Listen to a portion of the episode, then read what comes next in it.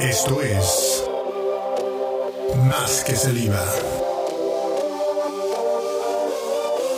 Con Gerardo Guerra.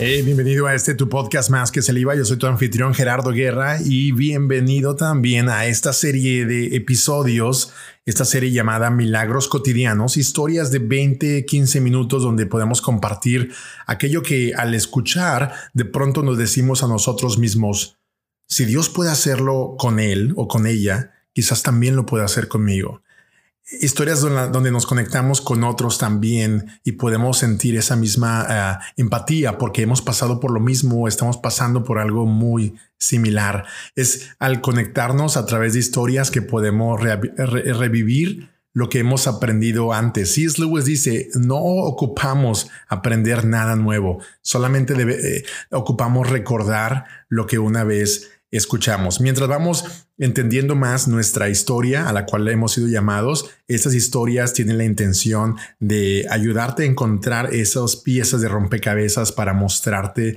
la historia completa.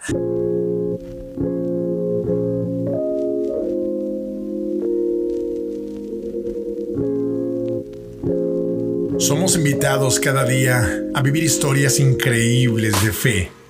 Al compartirlas con otros, pueden saber que también ellos han sido invitados a vivir una gran historia.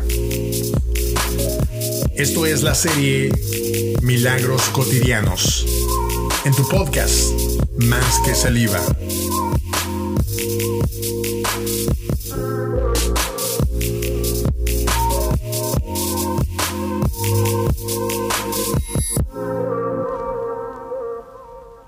A mis 21 años fui a tomar el primer avión en toda mi vida. Amigos habían platicado de esos viajes internacionales y todo eso, pero jamás me había subido yo a un avión hasta que fui invitado a ir a Bucarest, Rumanía. ¿Dónde estaba eso? No lo sabía, pero estaba en un momento en mi vida donde había pasado por algunas situaciones bien difíciles y esta era la perfecta oportunidad para involucrarme en algo emocionante y de alguna manera olvidar eh, esos, esas dificultades que sucedieron previas a esta oportunidad, oportunidad increíble.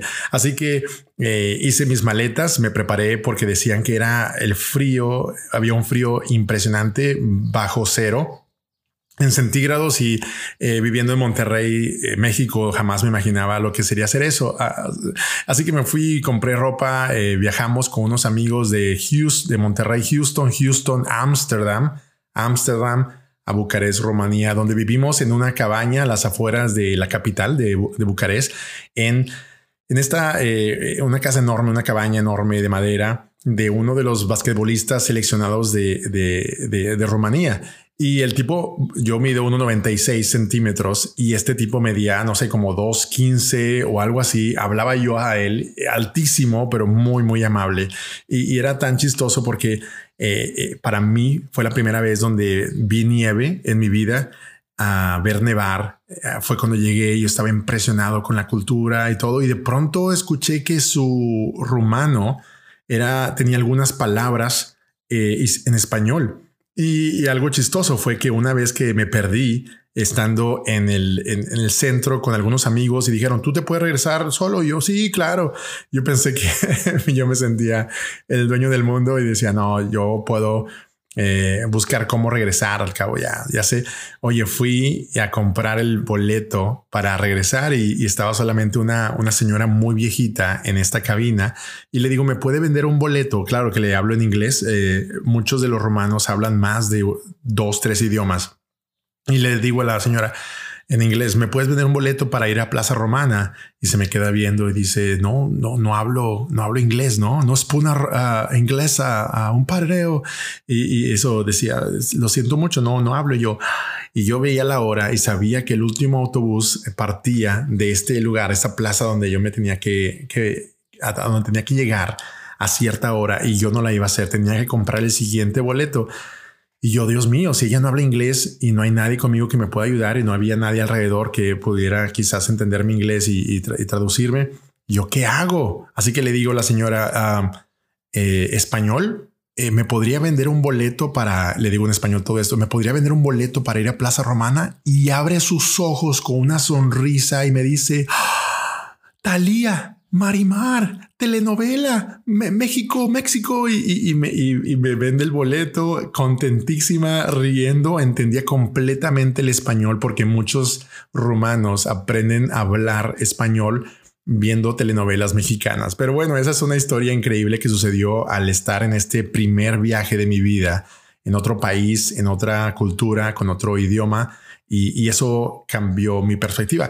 Uno de los meses que estaba viviendo por ahí eh, de México me mandaban eh, cierto apoyo financiero mi mamá y algunos amigos y entonces yo iba al cajero y lo sacaba y entonces eh, no sé si todavía es así, pero en ese tiempo eran muchos billetes y si quizás nada más ocupabas, eh, no sé, 100, 500 pesos o 10 eh, o 20 dólares, te daban un montón de billetes que tú, porque su, su tipo de moneda es de muchos ceros, así que parece tú que eres millonario, pero realmente es muy poquito dinero que llevas cargando. Ah, saqué el dinero de ese mes, regresé a la cabaña donde vivíamos, era un fin de semana y viernes por ahí, yo recuerdo, porque acabamos de tener esta, eh, dábamos clases en escuelas eh, públicas y privadas acerca de valores y de carácter. Y, regresé con este monto enorme de dinero que realmente no era tanto. Lo pongo en mi habitación y me voy a la cena con todos los demás amigos que conocí por allá. Cuando regreso, llego a mi habitación y, para poner esto en, un lugar mucho más seguro, que ya estaba seguro, era mi mi habitación y no lo encuentro y lo empiezo a buscar por todos lados y no lo encuentro. Y yo estaba seguro que lo dejé ahí porque acababa de llegar, fui solamente a cenar, regresé y no estaba. Y mis amigos llegan, eh, compartí el cuarto con eh, dos amigos más, mexicanos también, eh, dos, de dos amigos de Guadalajara, Jorge y, este Humberto. Y entonces ah, Humberto también checa su, su, su, maleta y se da cuenta que le faltan algún, algún dinero. Él no había todavía eh, ido a sacar el dinero, pero yo había sacado todo lo de ese mes y no tenía absolutamente nada y se me, lo habían robado. Era loquísimo porque como de dónde, quién se lo robó. Todo tú conoces a toda la gente que está ahí y realmente no es, no es mucho y vives en un lugar lejos. Vivimos en un bosque y, y, esta casa era, era lejos de donde, donde había más gente, no donde había más vecinos. Y entonces yo recuerdo que yo dije, esto no puede estar pasando esto no puede ser así.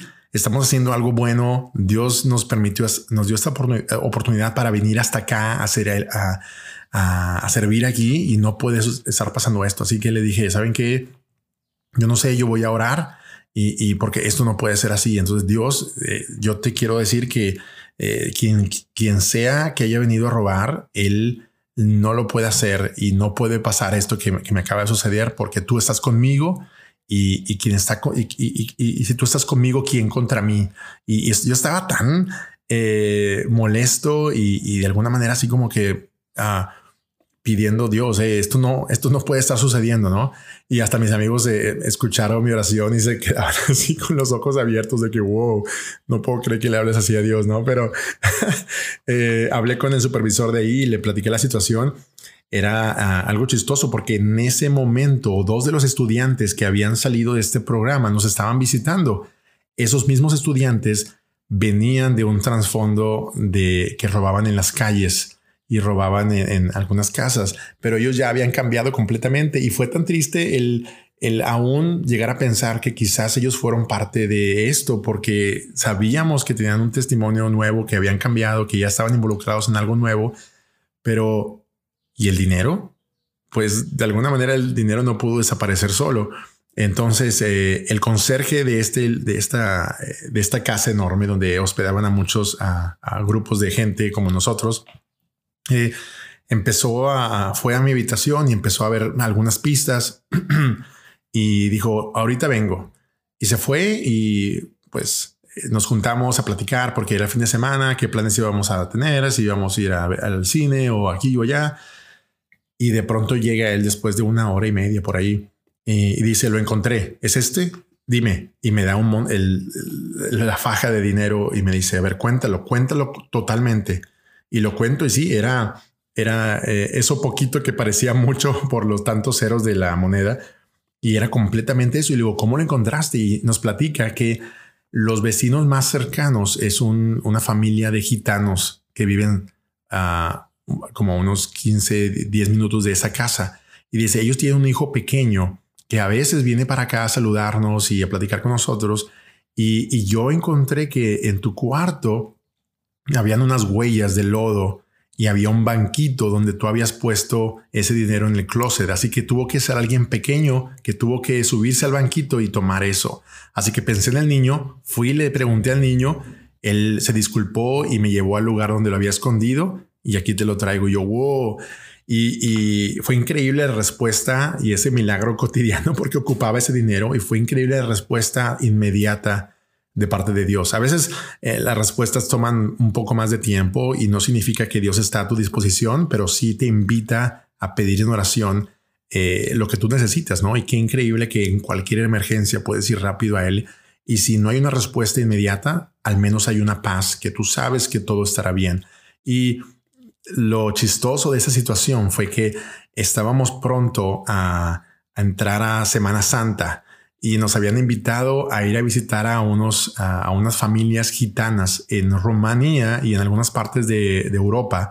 Hay, los gitanos son vistos de una manera muy mala porque todos saben que ellos roban y, y, son, son muy deshonestos y esto y lo otro.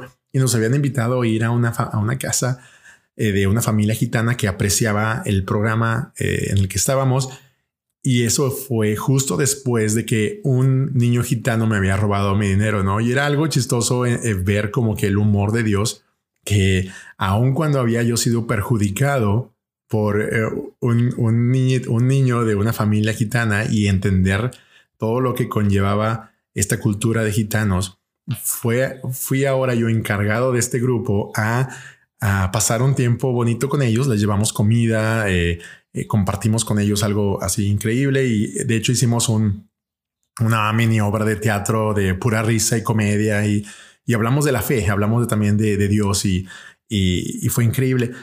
Y, y, de alguna manera es chistoso ver como la ecuación alrededor de lo que tú, de lo que sucede en ti, porque muchas veces pasa eso, ¿no? Que alguien que te perjudica llega a ser alguien que tú después em, comienzas a servir o te vuelves a encontrar en un futuro.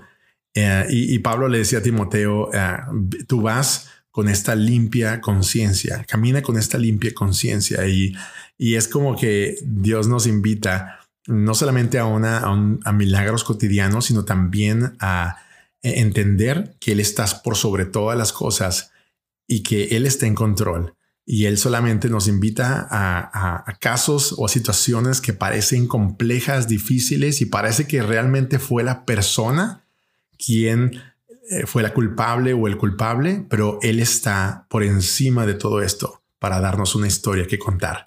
Y es que cuando nos contamos y cuando contamos esas historias, otros se conectan con esta, con, la misma y aprenden cosas increíbles eh, de fe. Yo lo aprendí al ver que Dios eh, me, amaba increíblemente y a pesar de, esa situación, eh, eh, tuvimos una increíble experiencia con esa familia gitana y esta es mi historia en, esta, en este episodio del día de hoy. ¿Cuál es su historia? Conéctate con nosotros a través de Instagram en Más que Saliva o también por ahí en Facebook en Gerardo Guerra R y platícame cuál es tu historia cotidiana. No tiene que ser algo muy extraordinario, pero puede ser algo así como lo que he venido contando. Una historia simple donde tú pudiste ver a Dios de una manera muy real. Dios nos invita a despertar nuestra capacidad de asombro, ¿no? Y verlo a Él en el día a día para quizás otra, otra gente, otras personas puedan decir, si Dios lo puede hacer en él, en ella, quizás lo puede hacer en mí. Mi nombre es Gerardo Guerra fue un placer estar contigo. Gracias por escucharnos. Esto es Más que Saliva. Nos vemos la siguiente. Bye bye. Un placer acompañarte. Conecta con nosotros en másquesaliva.com y escúchanos la próxima semana aquí en Más que Saliva.